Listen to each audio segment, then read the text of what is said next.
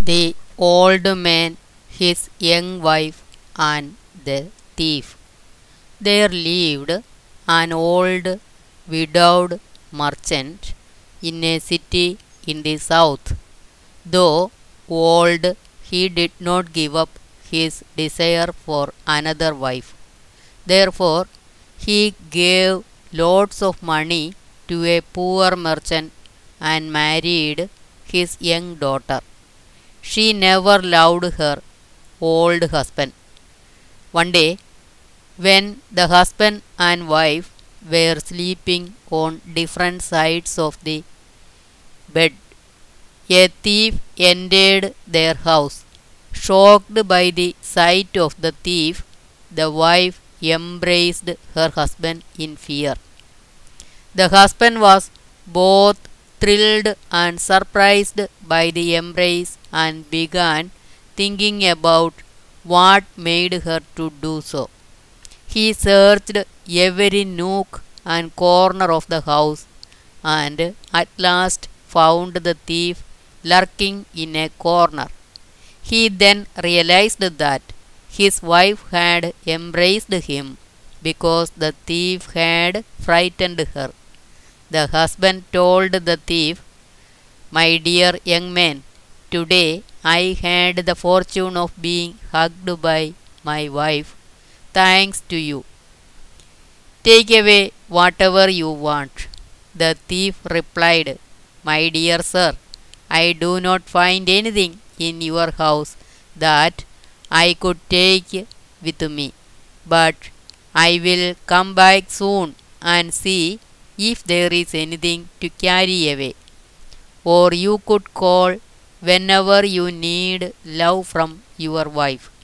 That is why the uh, Deeptaksha said, when even a thief could do some good for someone, why not this Tirajivi who has sought asylum? He will give us useful information about the handicaps of the enemy. Therefore, in my view, he should not be killed.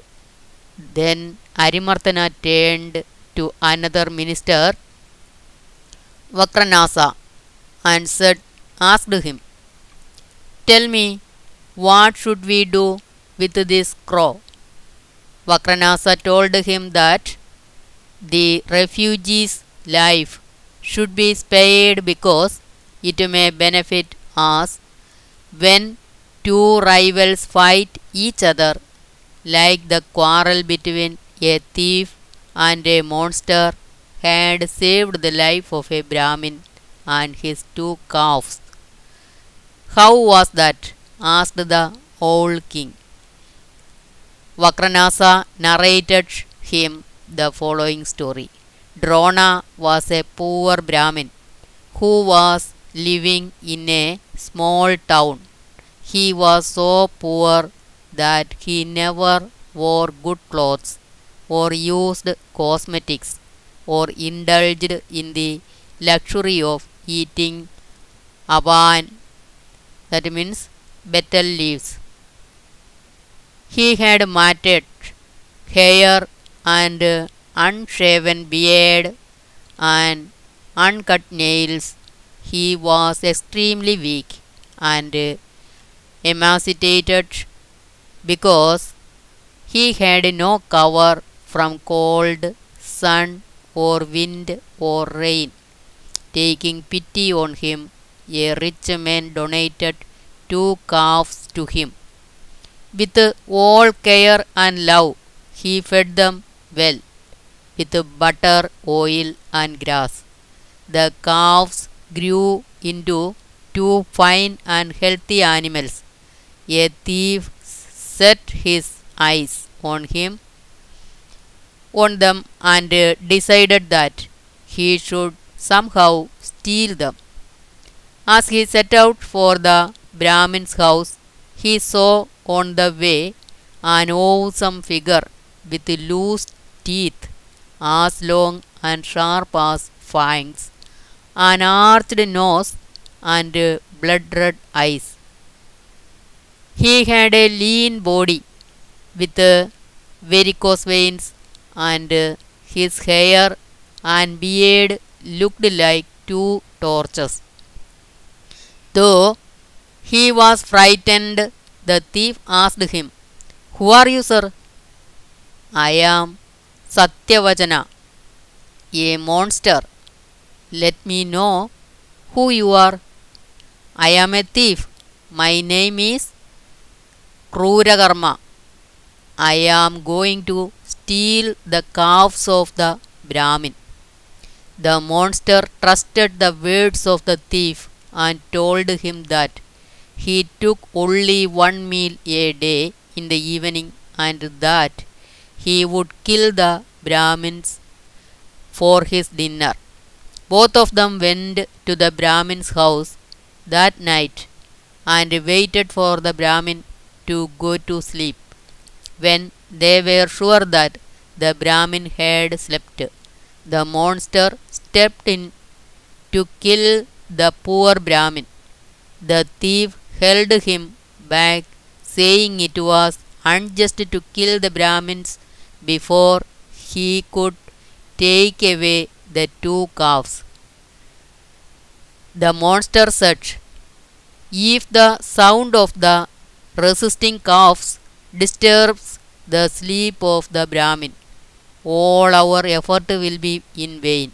The thief replied, Suppose there is some obstacle in your killing him, I cannot take the calves. Therefore, wait till I finish my job first.